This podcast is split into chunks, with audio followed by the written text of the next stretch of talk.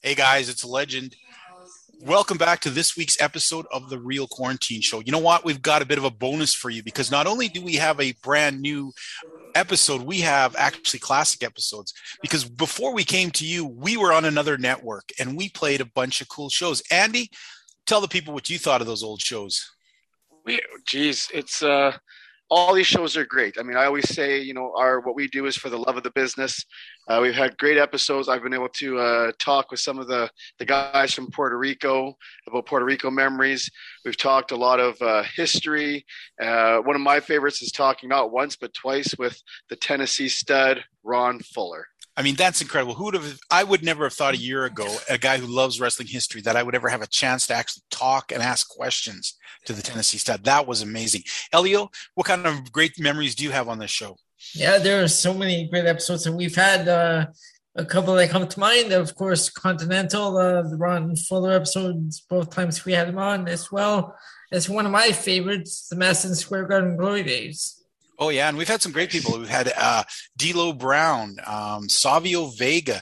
We've had some really fun guys. We've had some great old veterans. We've had some young up and coming stars, and that's what this show is. You're going to see in the future is going to be all about that. We're going to encapsulate history. We're going to talk about topics of today. We're going to talk about the things that you guys want to talk about. And these little background, these classic episodes of ours, we'll go back, revisit those some of the things we've done in the last year and off and on, we'll be going forward with a whole bunch of new things. So we look forward to seeing you all. Welcome back to the Real Quarantine. Yo, listen, listen, listen. This is the Real Canadian Crusher, and you are listening and maybe watching. Uh, I'm not quite sure uh, what you're doing right now, but uh, either or, uh, you're listening to the Real Quarantine Show, and uh, keep listening. Don't stop listening. Uh, otherwise, I may have to hurt you.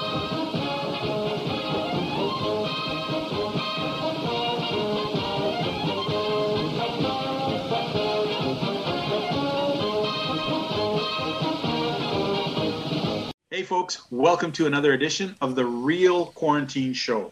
I'm your host, the legend T. James Logan. With me, as always, the clean cut, the ever shaven. Well, no, sorry. I guess that's the lone wolf, Andy Anderson. Andy. Pleasure as always. And speaking of clean shaven, look at this guy. He's got the, the face of a little boy. That's Elio, the gentleman canal. It's great to be here. Excellent. How you doing, guys? How, how was your week, Andy?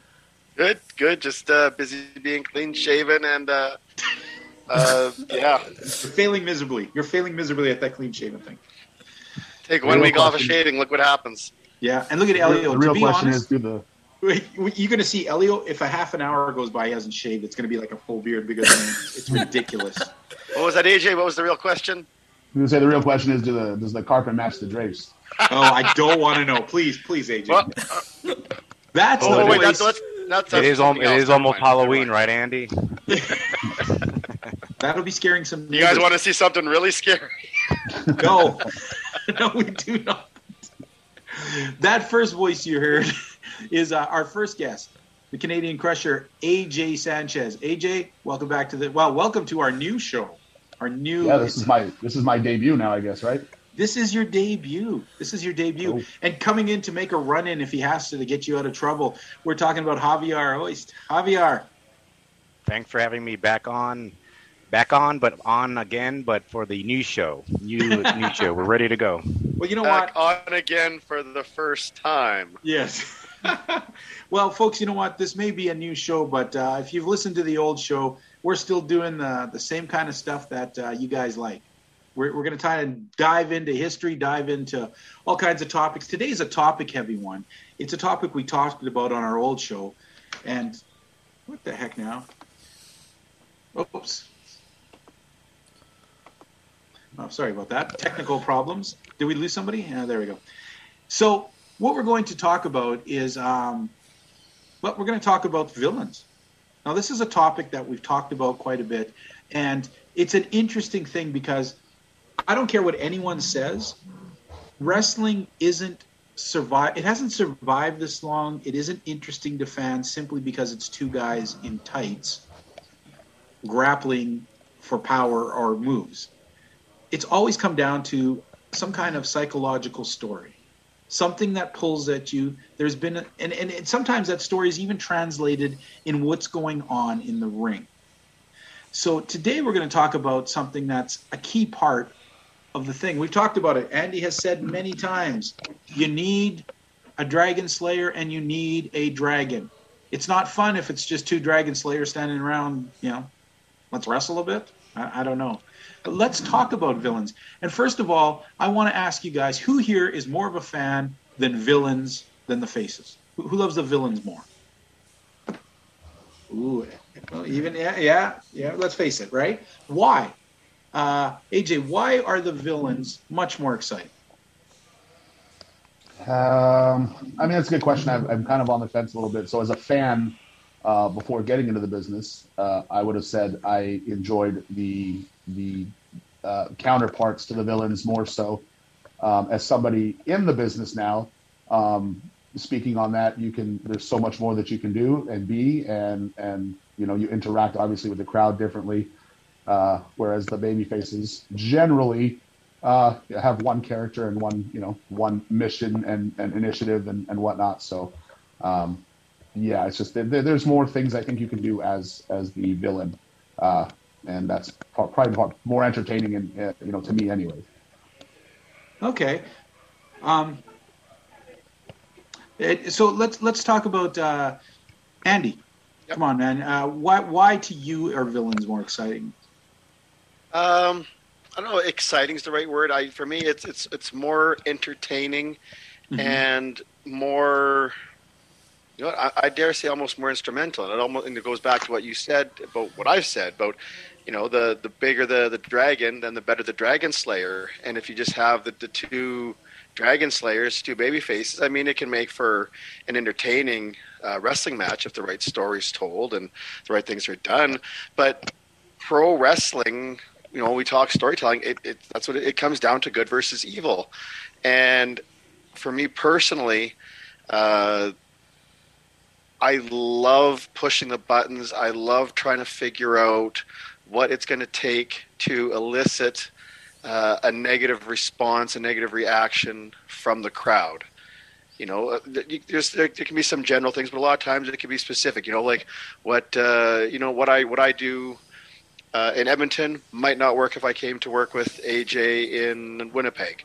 And maybe we figure some stuff out in Winnipeg, and then maybe we travel to go see Javier, and we do some stuff there. And you know, we got to change. You know, you got to fine tune things, change things up, and and figure out what works. And uh, to me, it's about I, will tell people it's eliciting that emotional response, and, and one is especially nowadays it's because you know even we showed here there's five of us and we all said we prefer heels over baby faces.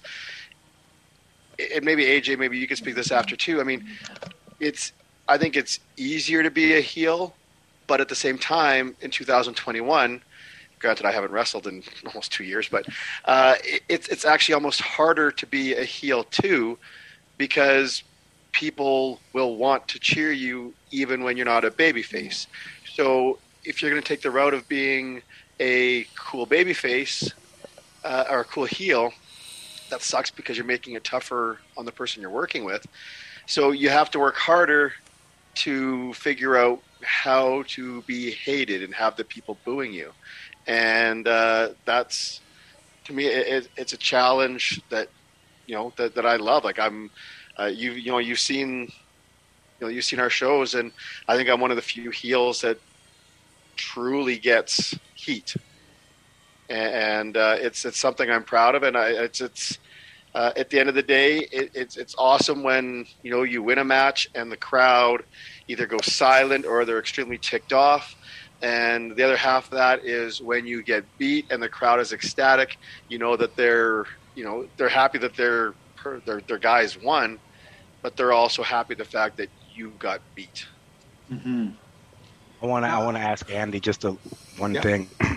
when you say that you really get heat, um, when you I've seen matches of yours, but when you used when you worked in, in Puerto Rico, not not right. not anything recent. Yep. But when you say you get real heat, is it is it uh, something you do, or is it is it your look?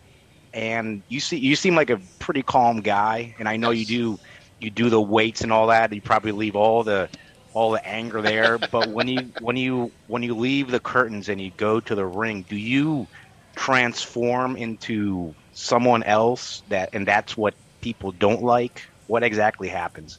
Uh, to a large degree, yeah. I think it's once you know, like once you go through that curtain, for me, that that switch gets flicked. Um, you're like time that you're basically saying, okay, time to work. You know, you just kind of turn into your wrestling. You turn you t- turn the dial up, as they say. Yeah, and, and one of the and, one of the best one of the best explanations that I've heard, and to kind of paraphrase that I've used, for me, it's and this kind of goes back to what I was talking about was was JBL talking about being a heel, and you know when he was talking about the towel that he had when he was you know he was doing that character. It's and it, it's kind of like, you know, I you know you say I'm a calm guy. I like to think I'm a pretty nice guy, easygoing, and it's like, but you know you still see jerks and you still see assholes in everyday life. It's like, okay, why is this person a jerk? Why is this person an asshole? Okay, well, it's this quality because they do this, they don't do this. It, you know, it's all these little things. So to me, it's like everything. You know, maybe some of it's a bit of a you know a bit of a blow off, but it's okay. Well, all these things that are the jerk things, the asshole things, yeah. these are what I want to take. And once I go through that curtain, these are now my tools. So JBL was talking about this guy walking around the gym and with the, with the towel around his neck and what a what a jerk or something he, just, was. He might be a nice guy, but just what he's doing is just like you just want to like. Just, who is this jerk? He might be a nice guy, but just what he's doing, he's already yeah. getting heat, and he might it's, not even know it. You know? It's exactly it, for me. It's like even like one of the one of the early ones, and I mean, guys do it now. Like, but I still do. Like, I'm I, I'm a gum chewer when I wrestle.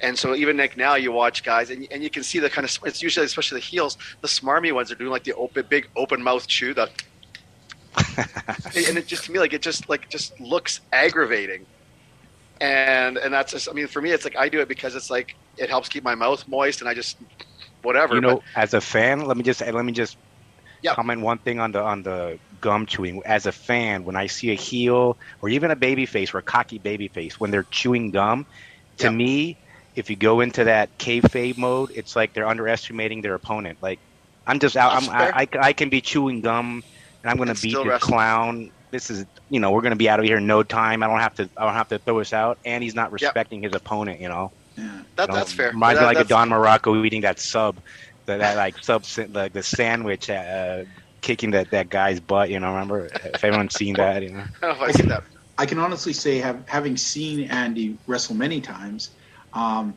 it's it's it's his ability to act, to be honest, because he has this ability to not to, to minimalize what he's doing, but to maximize the attitude of it.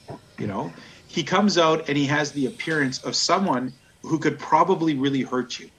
You know, he looks like a legitimate guy. You know, sometimes you see some wrestlers, you know, and we talked about a few of them at the beginning of the show that were kind of like, they come out and you're like, yeah, I could put on tights and look like that. Or, you know, Andy looks like a guy where you're like, if you didn't know him and he keeps a very serious face and you don't talk to him, he looks like a guy like that guy might hit me.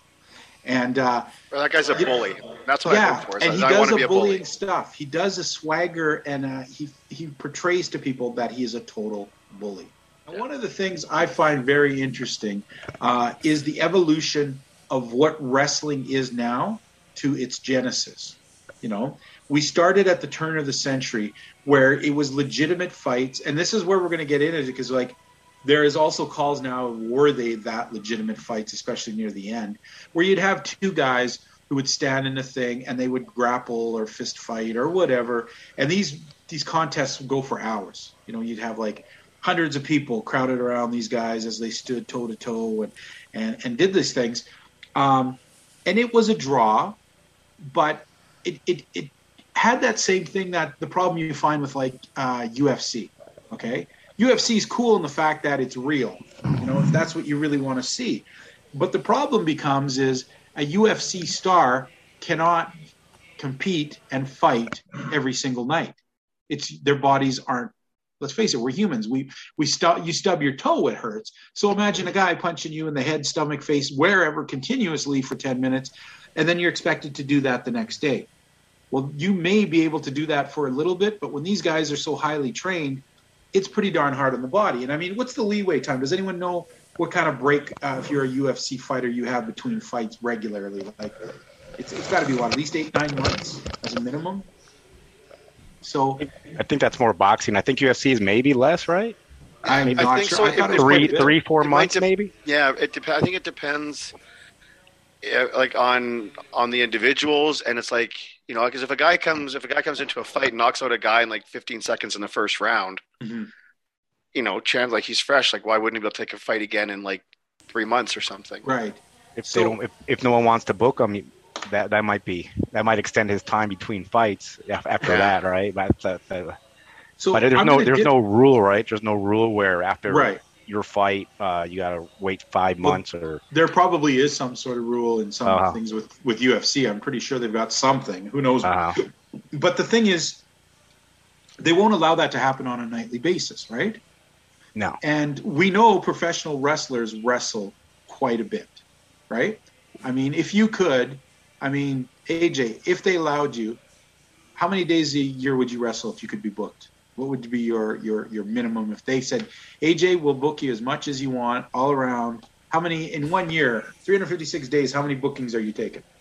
I'd probably have to look and see what the pay is first. We're talking good pay. No, we're talking a good pay. What's the I mean, oh, that's uh, that's tough to say. I really, I don't know, having not been presented with that, but um, yeah, maybe so. This is a bit of a long answer, but as I've gotten older, uh, when I was younger, it was all about getting to the town, going out that night, getting in the car the next day, going to the next town. Whereas uh, now that I'm older, I like to take in the sights. So if I get the opportunity to travel somewhere, I like to plan a day around so I can enjoy what I'm doing. So um, you know, my answer now is probably different than it was years ago. Uh, so I probably wouldn't wrestle seven days a week. I've done it. I've done 38 day tours in a row. Um, so you know, I could go either way. I guess it would just be circumstance. Uh, where Right. am I?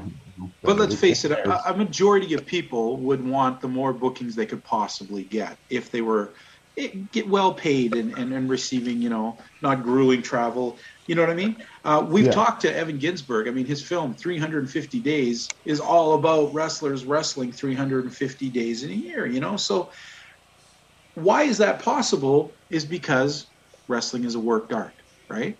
You know that we, we know that what's predetermined of what's going to happen, and when Andy punches AJ in the face, he's not really punching him deep hard in the face. I mean, you'd want to. I mean, look at AJ. You'd probably want to smack that look right off his face, but it doesn't happen. And I want to cite back to when we talked with Ron Fuller, and I've heard him talk about the genesis of, of wrestling. And we go back to this time where guys were doing these fights and they're fighting for three hours straight. And then it would take a break between times. And it would be a great money draw that one time, but then there's a long time between the next one and you get it going. And then uh, Roy Welch got this idea of like, if only there was a way we could do this every night in a new town, like a circus. You know, we move from town to town, putting on the same show. Andy and, and AJ are going to fight each other in New York, and then they're going to fight each other uh, the next night in New Jersey. And back in the day, there's no internet, so nobody's really uh, saying this. And it isn't big enough that it's not giant newspaper reporting going on here. So basically, they had to come up with an idea to move from show to show, right? How do we do this? And it's sort of like, I guess, in a way, like circuses and carnivals, because you know we've heard people refer to wrestling as carnies or or stuff like that. This is kind of the genesis of that, a traveling show. But just like any secret that you know, you need to add more to it. You know, just because Andy and AJ are going to fight each other in every town along the way, I have to have more than just a reason that there's just these two guys wanting to fight each other every night. So then became the high drama. And the best way to do it, the most effective way, is to have one guy who's the underdog, who's the hero that you kind of believe in, and the one dastardly dude who's done the things to evoke the wrath of our hero. And that is a formula that has sold through wrestling for many, many years. Uh, off the top of your head, Elio, who do you think is the most successful villain? And name the one thing you think that he was did that was so villainous that made him that way. I think uh, one that comes to mind, first name, Roddy Piper. Okay, so did mine I mean, too. so- some of the, the the promos that he would cut, a lot of a lot of things he'd said back then, Mm-hmm. he wouldn't be able to say today. Okay. Uh, Andy, give me a villain and a, and a, a horrendous act. Uh, you know, I don't know if it was necessarily a horrendous act, but I'm going to go with Ric Flair, Mhm. and just the fact of, uh, you know, staying on top as a champion for, for so long, but the key ingredient there is that he always cheated to win, or he always had help, hmm and that was the thing. So you could talk about being the best, and especially back in the day when you know times and good versus evil was more simple. It was just this guy saying, "Hey, you know, I'm the best. I beat this guy fair and square, flair and square." And you know he didn't, and that just riled people. It was just that was it. It's just that he cheated to win, cheated to win. I mean, Right. All right. Javier. I would- I would go with the original Sheik out Mhm. of Detroit. I, it just uh, you you've spoken about this before, and, and it really made me think that you were on the on on the money when you said there there were a lot of heels, and they would have a a reason for what they're doing, a little more like uh, more than just hurt the opponent, more than just exert violence on their opponent. But the Sheik seemed like he was just crazy, and he just wanted he just wanted to hurt his opponent, just like Abdullah the Butcher. hmm I mean, these guys are the kind of heels that, yes, there are. We have these extreme, these hardcore death matches, and you know, you can you can argue that they're more violent or they're more you know more extreme than what the hardcore wrestling used to be. But these matches are super uh, choreographed and planned, meaning the placement of the things are are part of the match. They're so they're so they're there and the Sheik w- would just go out there, and Abdullah Butcher would just go out there like a like a bull, and just go straight at the opponent and just uh, violence on the opponent, not so many like gimmicks and and, and, and Yeah, tricks props. and props. That's the word. So I think in a way that's scarier than Mhm. the death matches, which 100% respect for the guys who put their bodies through that, but that is Mhm. just a total different animal in my opinion. They're maybe they came from the stuff that the Sheik and Abdullah the Butcher would do, and and and, and but it's it's just it's just a different different. Um, they're almost like making it not as natural, not not not, not like a vi- not like a organically occurring violence, you know. So I'd go with the Sheik, you know, And it's interesting. You also point up a difference that we're going to touch and on. And the Fireball, of course, right? Good old flash paper. Anyways, I'm, Look, there's also, and there's many reasons why. Um, just took a look at those two examples you brought up versus, you know, Abdullah the Butcher, uh, the Sheik versus uh, the death match wrestlers today. Um, the death match wrestlers, yeah, they're doing some horrific stuff. They're maybe even doing stuff that's much more painful, much more scarring, much more crazy. But do you notice the feeling and the difference when you go to see? You know, if uh, me and A- me and uh, Andy are going to go see a, a death match, okay, we know we're going to go say see Elio and AJ attack each other with set amount of weapons. We're going to see them fight. We're going to be like, whoa, wow, that's crazy, right? But you look back at those days with like Abdul and the Sheik, where the feeling was like, wow, these guys could spill in the audience we could get hurt.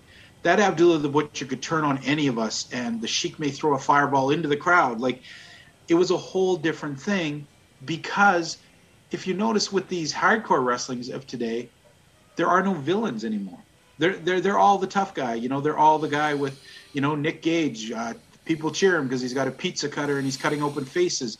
Shouldn't that be a villain? But no, no. We just take it the fact that if somebody's dumb enough to get in the ring and let his face get pizza cut, well, let's go cheer him on and see who gets the most blood out of each other.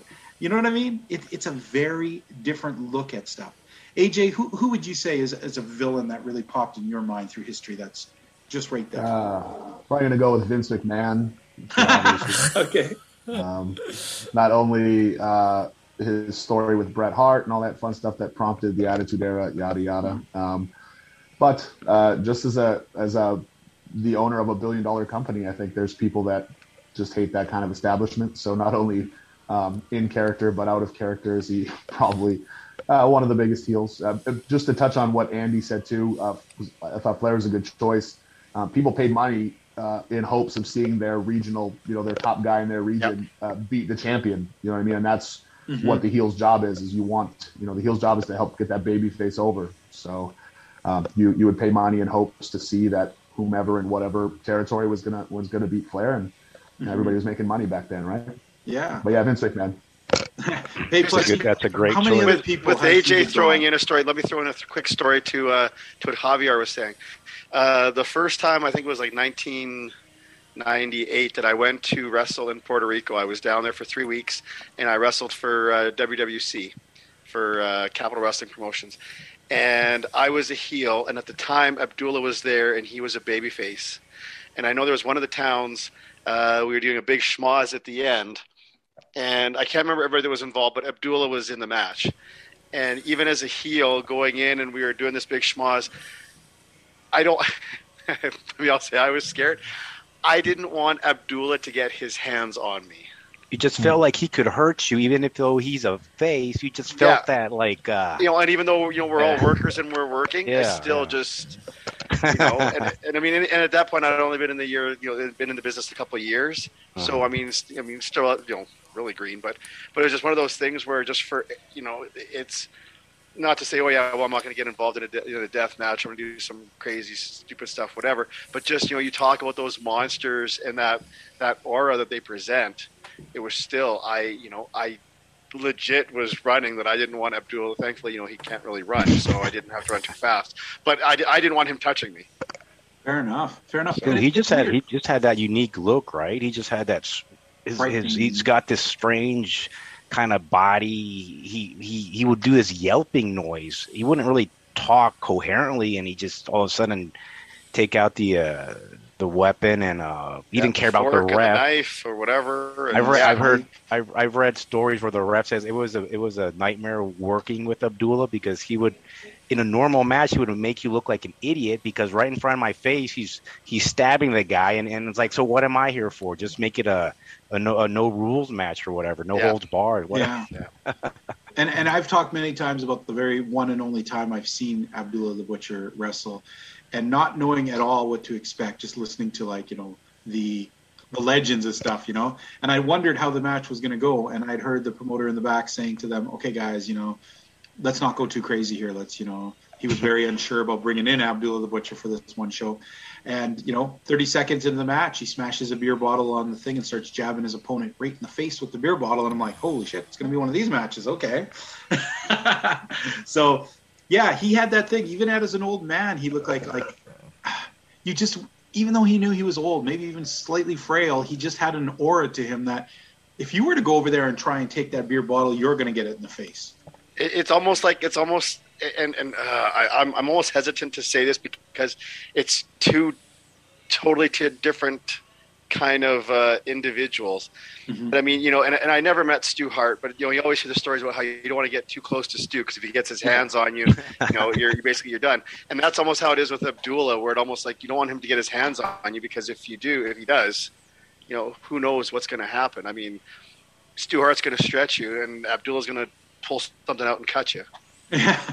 wow. They are the worst gift wrappers at a mall ever. Um, now let's take a look here. It's kind of interesting um, when we talk about. So when I was saying, like leading up to this, promoters started to realize that if guys didn't really get hurt, they could continue to do this show constantly. If they could make it look as realistic as possible, they could do this. But there was still the fact of there were these great turnouts for guys fighting, but they weren't giant, fervent turnouts. So what did they do? Is they threw in the villain, the good guy, the storyline. And villains, man, there are so many great villains that have come and gone. I'm sure there'd be villains if we if we could figure out old history and dig it up, we'd find guys we've never even heard of that would probably be make us the most, you know, wow, that was the coolest dude ever. Um, we find the villain comes in every form. Uh, we've talked about it here, from Abdullah the Butcher and the Sheik to these crazy uh, foreign, who knows what they're going to do, to Ric Flair, the guy who spits in the face of uh, of uh, decency and fair play, when he probably he has the talent to, to not have to do it, but he does it anyway to rub it in people's faces. Guys like Roddy Piper who like to who go off crazy and do violence for the sake of violence to prove their point so many different people. I was trying in my head to think who would I think is a villain, and you guys are coming up with all these great villains.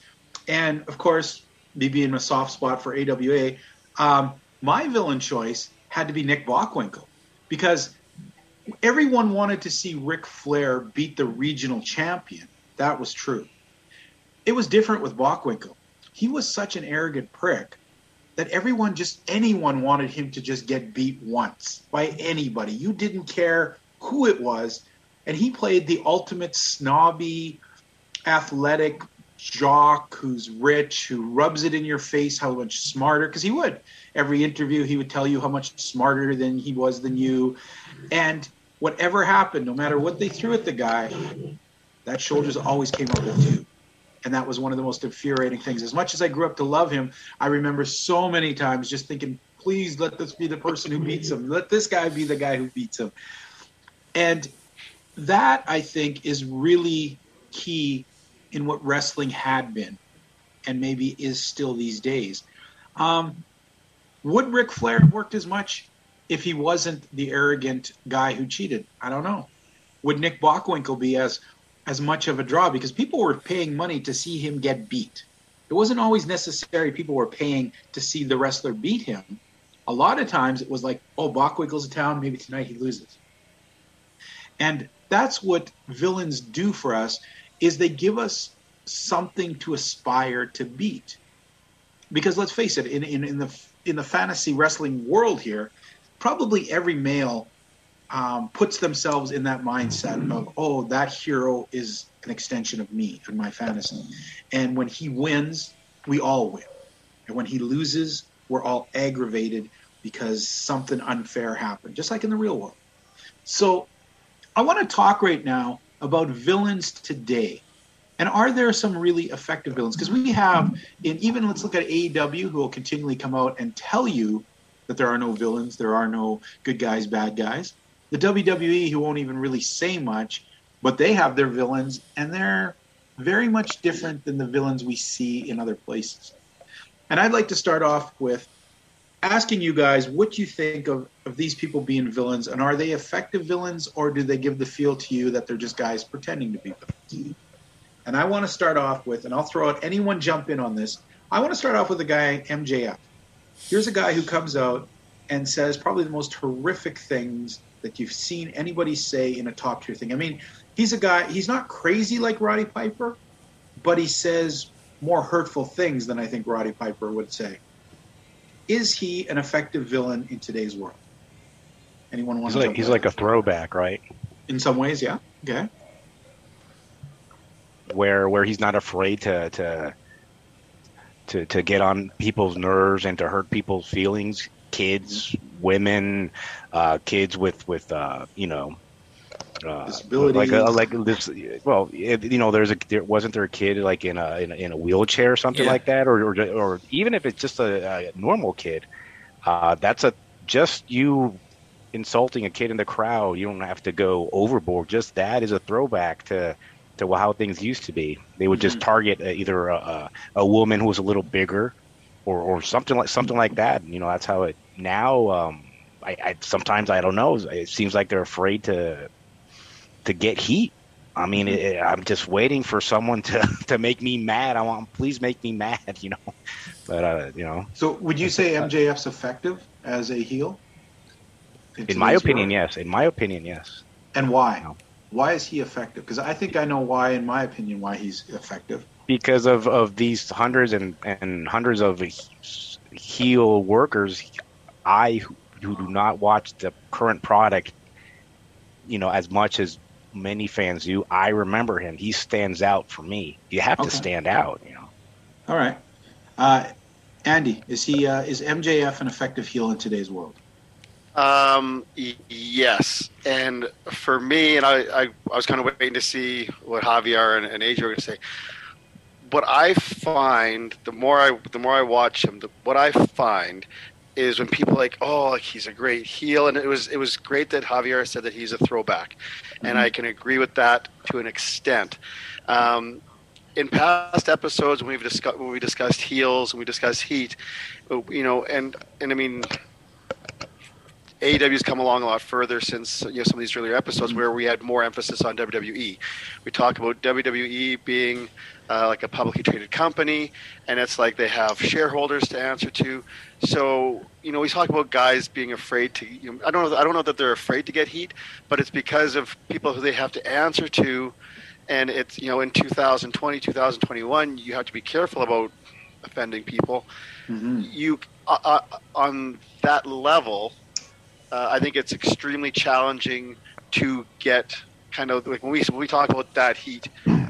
We understand what we're talking about. The point where people, you know, you're you're saying things, you're doing things that are dastardly, that are wrong, that people are genuinely getting ticked off about. At that level, having said that, a lot of I think a lot more of what we can do and get away with on the independent level.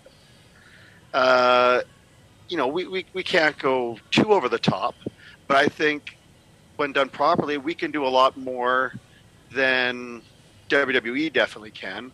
Mm-hmm. And I think what MJF is doing to me is like I watch him and I'm like, you know, people talk about his promos, but it's like I've said probably you know half, three quarters of the stuff that he said before.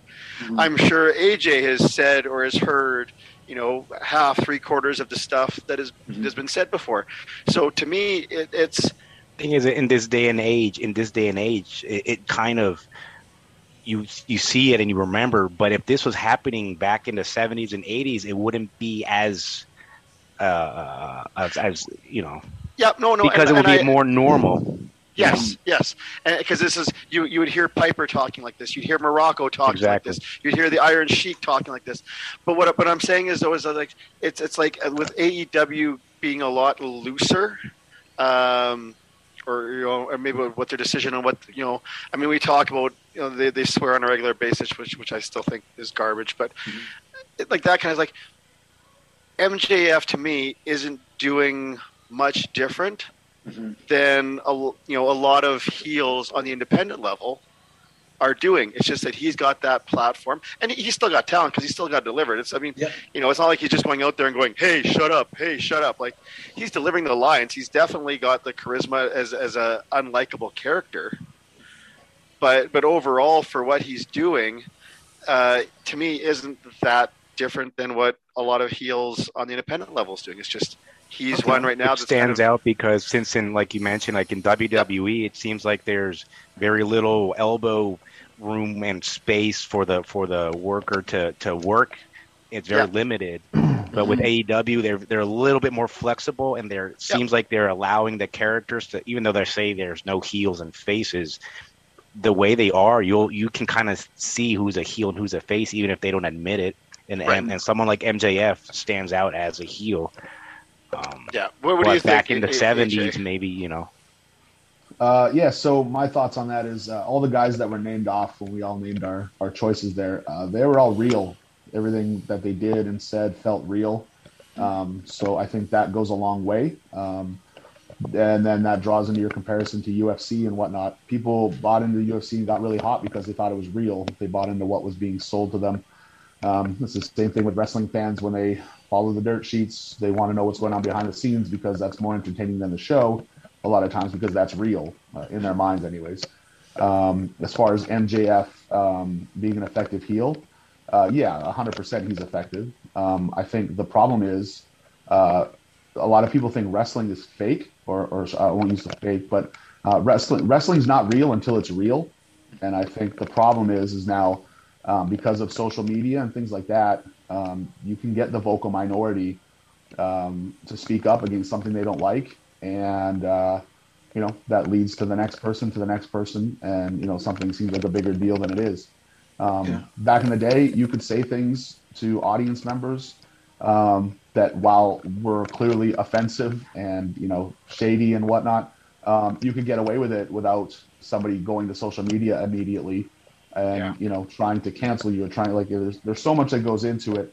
Um, another thing as well is the problem is is people are smart to the business, and um, I'll use this as an example. I saw I didn't watch the pay per view, but the ending to Bound for Glory um, was Josh Alexander winning the title and then immediately losing it uh, to a heel Moose. And uh, whatever they chose to do, that's fine. But people's being smart to the business, the fans are coming out and it's heat. They don't like the finish, and that's perfect. That's exactly what they were going for. But with people being smart to the business, they say things like, like "Oh, I'm never watching again," you know, because they know it's ratings driven, it's it's money yeah. driven. I'm never spending my money here because they don't like the result. Well, no, you're being worked, but they like to think that they're smart to the business. they're going to say these things uh, in hopes of you know garnering attention on social media or whatever it may be. Um, so I think the difference is, and, and being an effective heel, what's going to happen to MJF long term, uh, this is my prediction, is uh, he's going to be one of the biggest baby faces eventually. Because what happens is, is um, this is now wrestling to a lot of people is now a performance art, and what happens yeah. is when you go in there as a heel and you do a very good and effective job of getting heat, which is what your yeah. job is, people realize that wow, he's doing a very good job, and they start to cheer these things because they know you're well. You know, they know you're good. They know you're good at this. So yeah. Um, I've, I've had it happen to me, and sometimes I'm guilty, especially when I was younger, of being a little too funny as a heel, which got me cheered. Um, but eventually, people are going to go, man, MJF is really, really good at what he does, and they're going to want to cheer him because he's really good at what he does, and he and he does it on so little, which is the best part, which is what you've been. You hear stories all the time of you know less is more, and back in the day. So he will be a huge baby face eventually down the road uh, because his work is so good and, and he's believable. You think he's real. Well, there's also one other factor. I, I, was surprised that nobody brought this up. Is I think one of the things that really makes him an effective heel. Uh, I mean, it's great that he has all these mic skills. It's great that he does all these stories, insults, and all this. But he does something too that we don't see a lot in wrestling these days. Nobody wants to be it, but at heart, he's a chicken shit heel. Through all his blustering and all his things, he's the first one to run away, sacrifice a partner, do whatever to get out of trouble and that makes it even more you know by putting that extra block to get at it makes it even it drives fans to even hate him more. Because you know how hard it's going to be to ever for him to ever get his comeuppance because he has so many disposable people around him you know? And that's an effective thing because that's something we've only starting to see come back. There's a long time where there wasn't chicken shit heels anymore you know? There was a time where there were a ton and then there became a time where everybody was sort of cool even the bad guys were sort of cool, you know? And uh, it's kind of refreshing to have that, you know, to have somebody take on that role of the, I'm a real scumbag. I'm more than willing to run away if, you know, to, to fight back another day or run away again. So that I do find interesting. Um, here's what's interesting is this is, and I wanted to ask you about this, AJ. Um, now you've gone obviously many times into an arena or to a wherever wrestling's being held, and you—I was trying to be a nice bingo hall. Um, you've walked in many times where you've been a heel, and you have to like generate some hate by your mannerisms, by your acting, by whatever the things you say and do, right?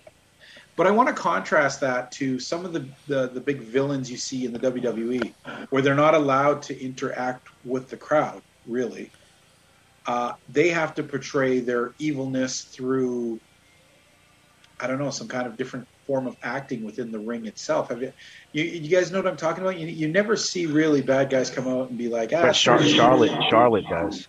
Yeah, but I mean, she's an exception. I mean, 99% of guys in WWE that That's why she guys, stand. That's why she that stood out for me because she mm-hmm. just kind of did like that to the fan, or she yeah. really does because they start booing her, and uh, it's almost like it's it's it's a weird dynamic. I'm sorry I interrupted. No, it's no. a weird dynamic with her because she's she is the heel. I think she, it's obvious that she's a heel, but she wants to get she wants praise and not be booed. And I know that that might be her character, but to me, it seemed real. Like she's like you sh- you should just realize that I'm better than all of these.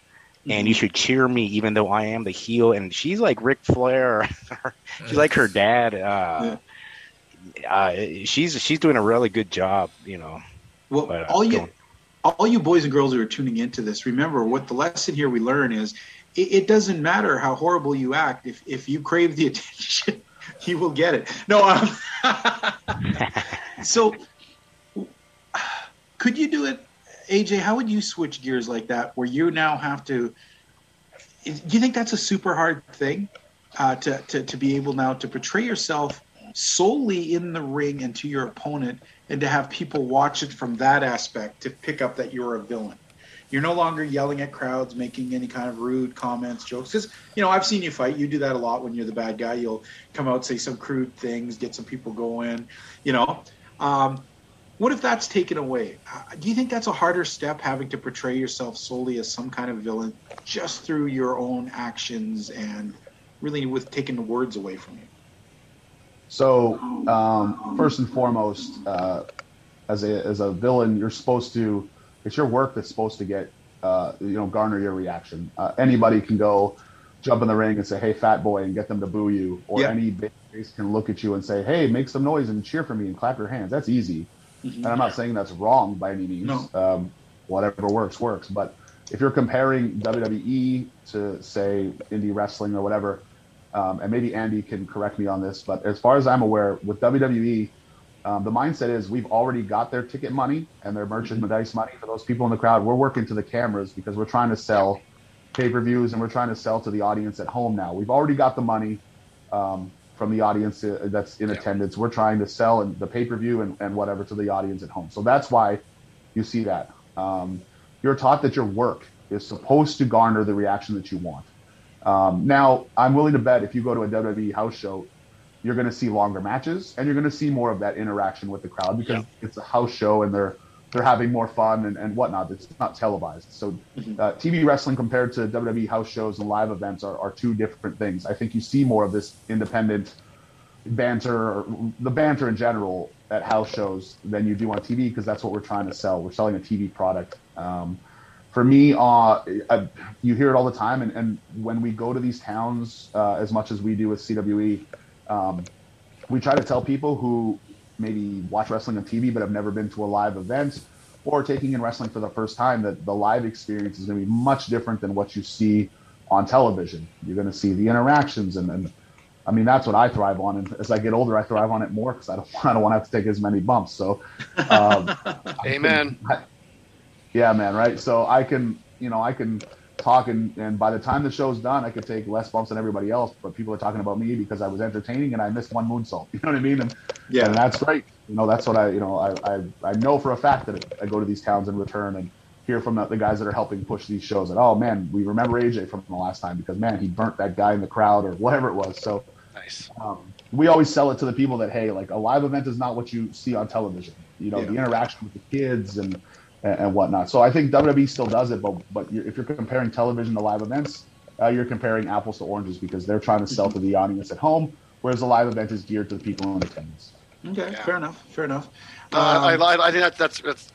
Per, I think that's a great way that you that you explained it, and, and that that television product. I mean, remember, it's when you know we talk about the interactions with the you know in, with the live shows you know, when you get that stalling and there's that longer time and the longer matches, remember for TV, it's all about, you know, keeping that audience. We don't want people to change the channel. So when you go into a rest hold and you're to, you know, chirp off or that the first, you know, if, if, if AJ and I are going to say, okay, we're going to go in the ring and for the first 10 minutes, we're not even going to touch each other because we're just going to chirp with the crowd and chirp back and forth to each other.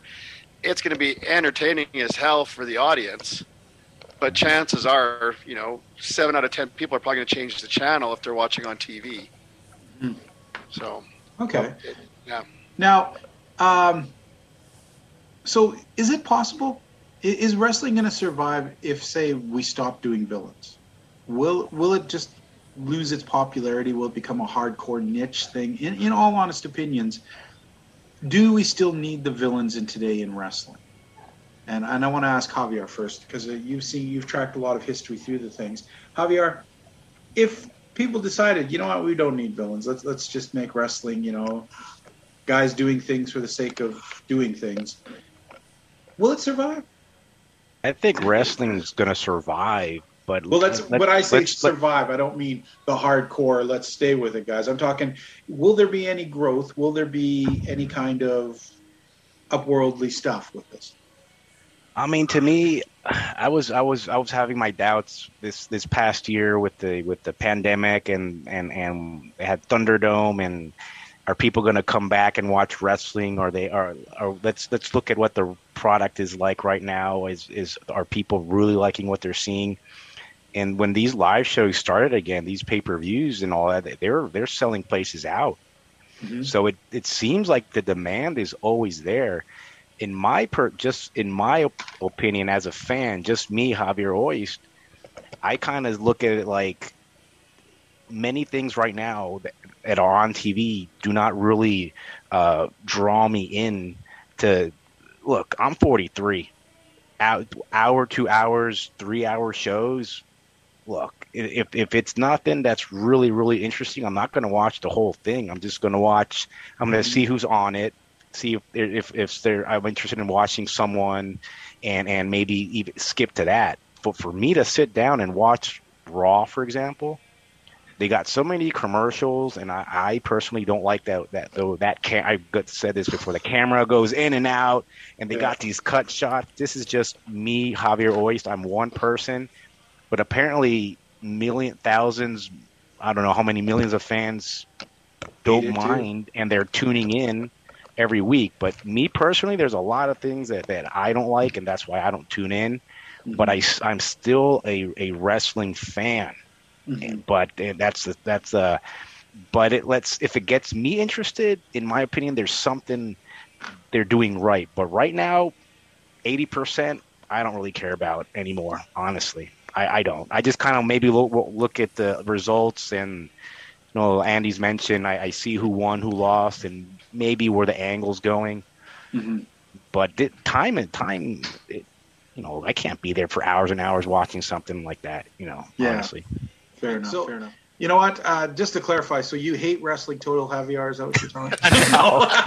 you know that's not. You know no, that's not what I said. no, no, no. Because we all watch Raw. I, uh, I, I think. I think the point is there's there's a lot of so much content out there, and mm-hmm. and there is good stuff, but mm-hmm. seems like the the pre, the product is most prevalent, and this is again my opinion. The WWE, SmackDown, Raw, the, and I haven't even mentioned NXT. I think NXT there's a lot of good stuff there. But they but uh, started the, the, doing the camera shots on NXT as well. Oh, they're doing that too. they started doing that as well. Like what? And Javier likes this shit. The, the, I, was, trying to watch it and and, uh, and the quick cuts and, and uh, just keep the just keep the camera. You know, yeah. I don't know.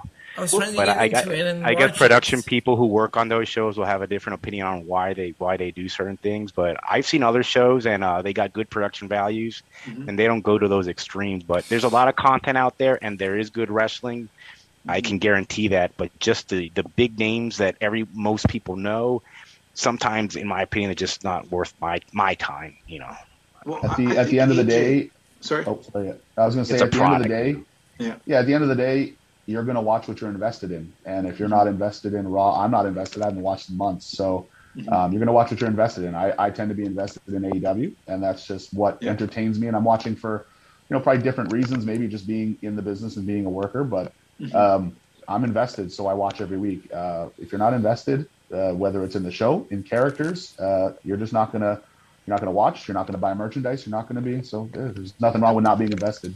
And no, this goes back to this goes wrestling. back to yeah, like go back to sports. You know, like I'm I'm a you know I like I'm a Raiders fan and I like football in general. And I I'll watch the win lose or whatever. I'll always watch my Raiders. But there are certain seasons where you're like, oh my god, I just can't take this anymore. But I'm watching, you know. But I'm there.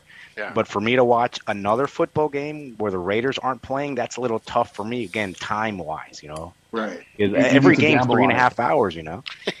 you, you, need, you need to start gambling on football. Trust me, you'll watch it. It'll, it'll make it more. It'll make it more interesting. oh yeah, it does. Now, you know what, AJ, you said something really telling here that uh, I just want to quickly explore before we move on. Was uh, you brought up a very good point? The fact is the mentality of you're going to these big events, and the big events really aren't for the people that are there. It's for the television and that has been a big change from wrestling over the years. I mean, I was thinking about that the other day. How, where did wrestling go from being we're taping a cool wrestling show to now we're actually doing a show that's about wrestling, and that's a very different thing.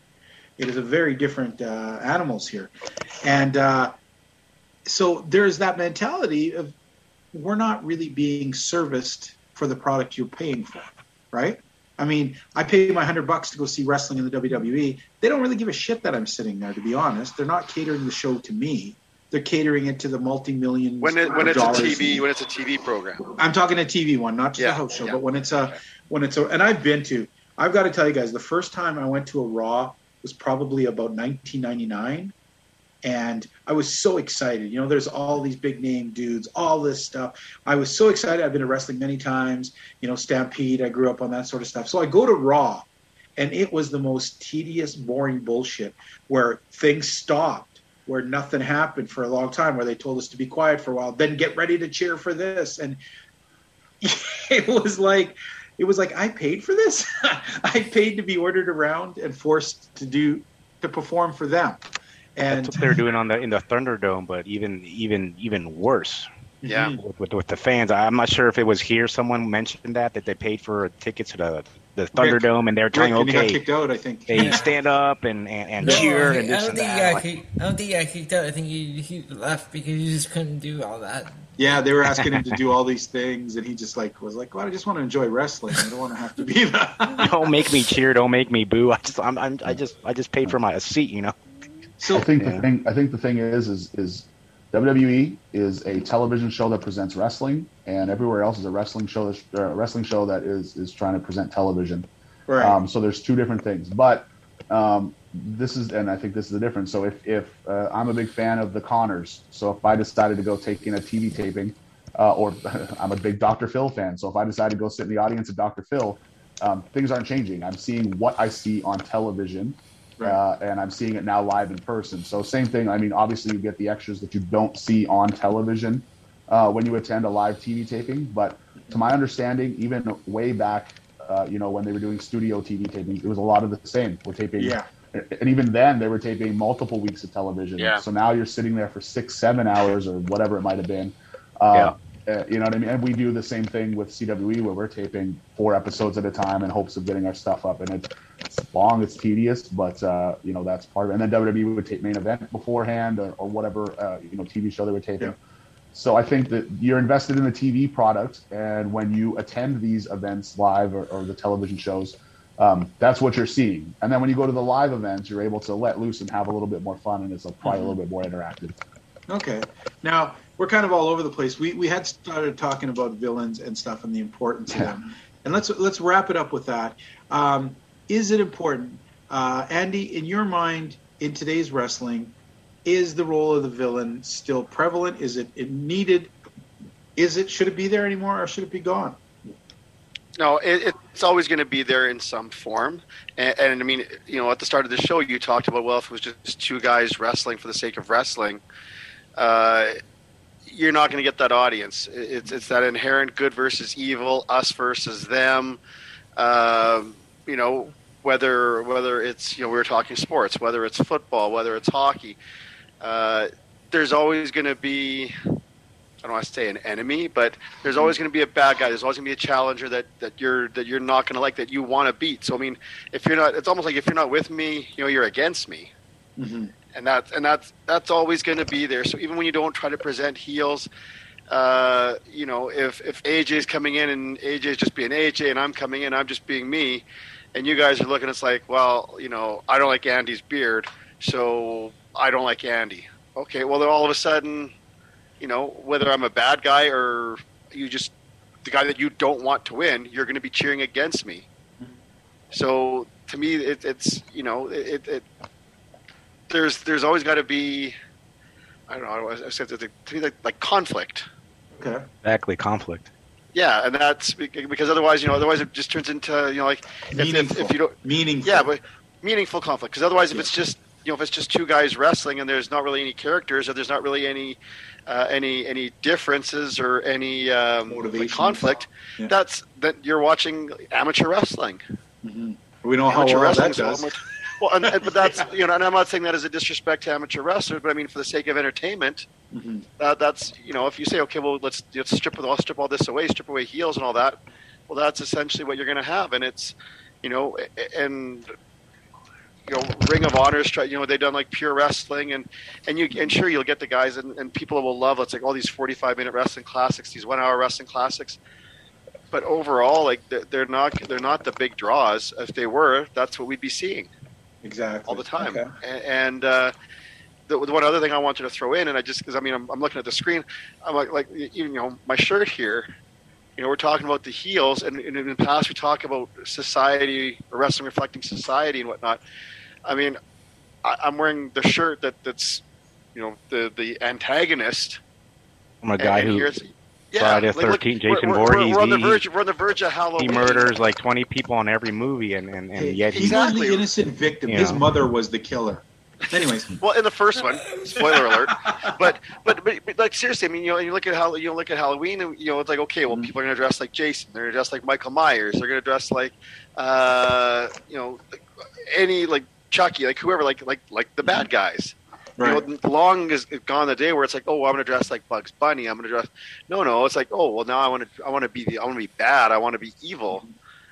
A- and that's you know we we celebrate society celebrates and puts heels on pedestals as much if not more than the baby faces okay. it's almost like they they're because they're able to do what most people can't do in, in, in real life whether you're talking about movies or or Mhm. wrestling or books the villain does things that you, you you're thinking well that's not cor- that's not right but wow that was amazing. That was, that's Even- even- I, I hate that even in this simple way even in this simple way that you say that that's like well you know these heels these these characters are doing things that it's like i can't do that. Normal people can't do. To me that's like well you know in a more simpler time that was the good guy. That was the superhero. Well hmm. superman could you know leap over tall buildings run faster than a you know faster than a speeding bullet.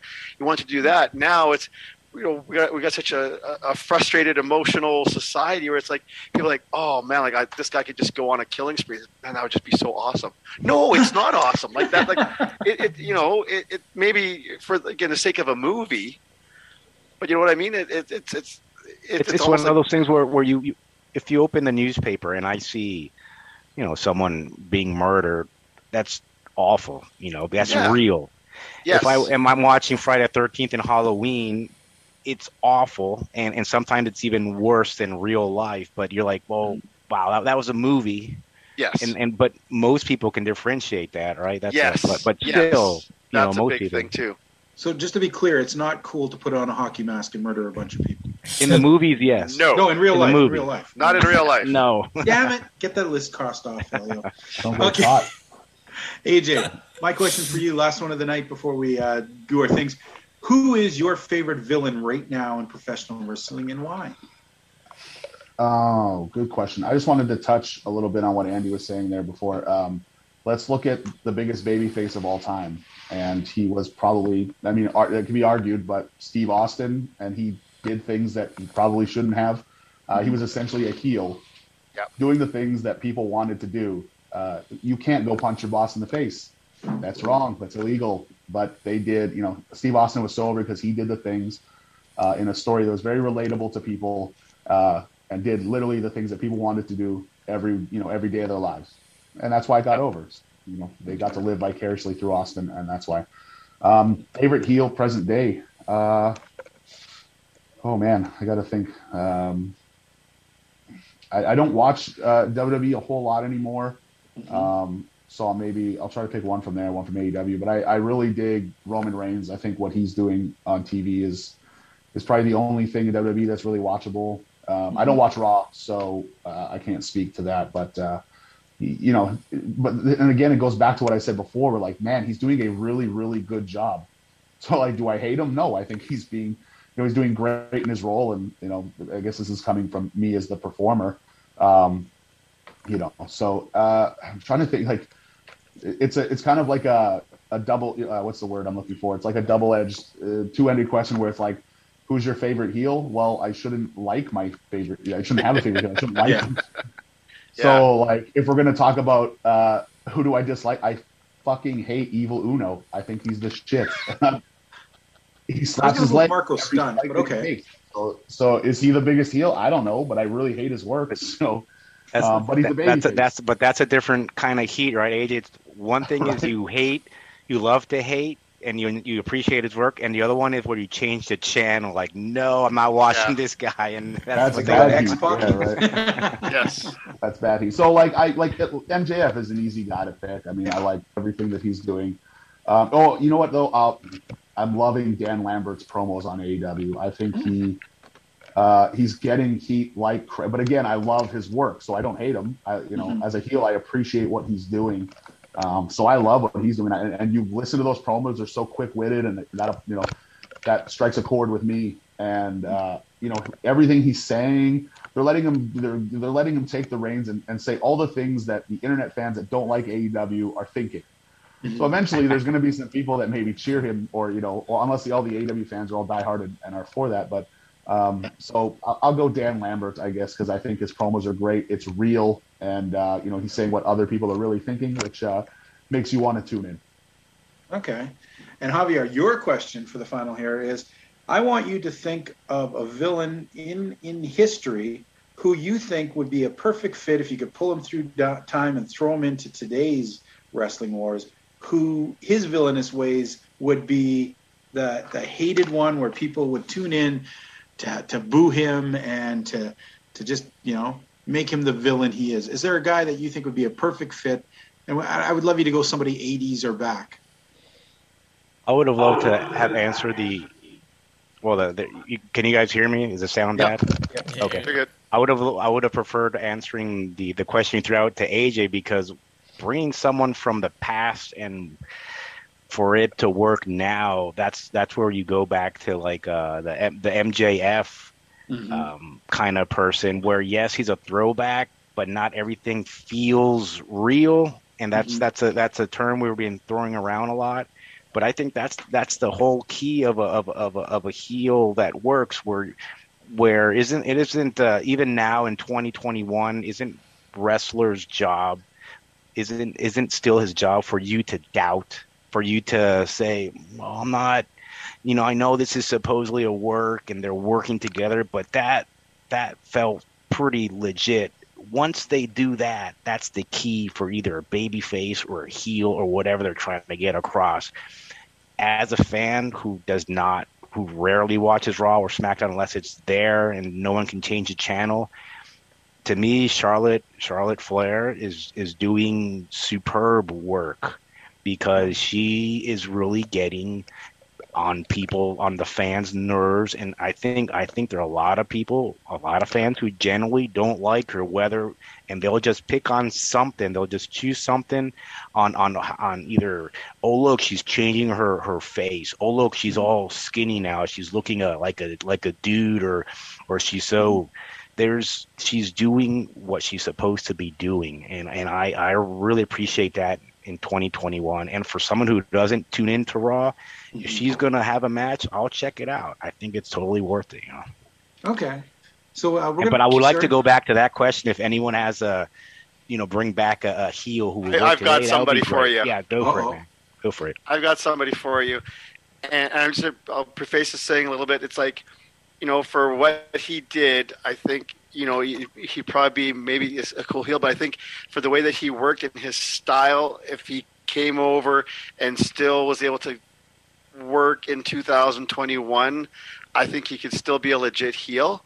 Would be ravishing Rick Rude Hmm, interesting pick. because he was one of the guys too that for me it's like he you know like you know and, and AJ talked about it like so many heels they become so good they become faces He was never Rude- cheered, I think, right? Really, Yeah, Rude was, really like, not always a really. heel. No. Yeah, at least yeah, you know good in his you know for all his WWF WWE NWA WCW day he was always a heel and he was a jerk and I think he'd be one The of the women cheered him. believable The women did cheer him. yeah okay but but you know but in a way, even- in a way, yeah because they and, couldn't and, I mean and, and, and I could mean there's something where guys had power over them or something. You know, yes, you know, but but even how like I mean, guys, you know, like we get a kick out like, oh, that's awesome. He's got like you know, it's like he's got like Jake Roberts' wife on his tie. Like, uh, yeah, yeah, yeah, yeah, yeah. but I mean, as far as like he was like, I could, you know, we talk about the believability and whatnot. For him to come across and be an ass and be so full of himself and everything, I think Rick Rude would kill it in in 2021. Fair enough. How about enough. someone like uh, King Kong Bundy? Ah, He had, he he he did a lot of good work. You know, he was he was. Yeah. I don't think he ever got cheered, even if he wasn't doing anything. People would just boo him because look at him. He's look he's he's a big guy, big bald guy, and he's yelling, right? More Me, of a, more of a more of a more of a basic formula, but no one ever cheered him, right? I think it would be interesting if I could pull through time. I would have pulled Stan Hansen. I was thinking about Stan Hansen, but I don't see him as someone. He caused a lot of chaos in Japan, but um. Well, and a lot of AWA stuff. I mean, you know, he broke Martel Yeah. and took his belt and all that junk. But uh, I just worry they would turn him into Lance Archer, just a really big, goofy bad guy who gets beat. I don't see Stan Hansen doing a moonsault Oh, yeah, yeah, I don't see that at all. and landing on his head.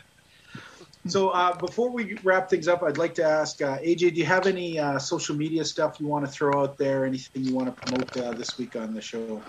Man, right now, just uh, I'm on the on the old Twitter machine at Crusher AJ, all one word, and uh, ProWrestlingTees.com slash Canadian Crusher.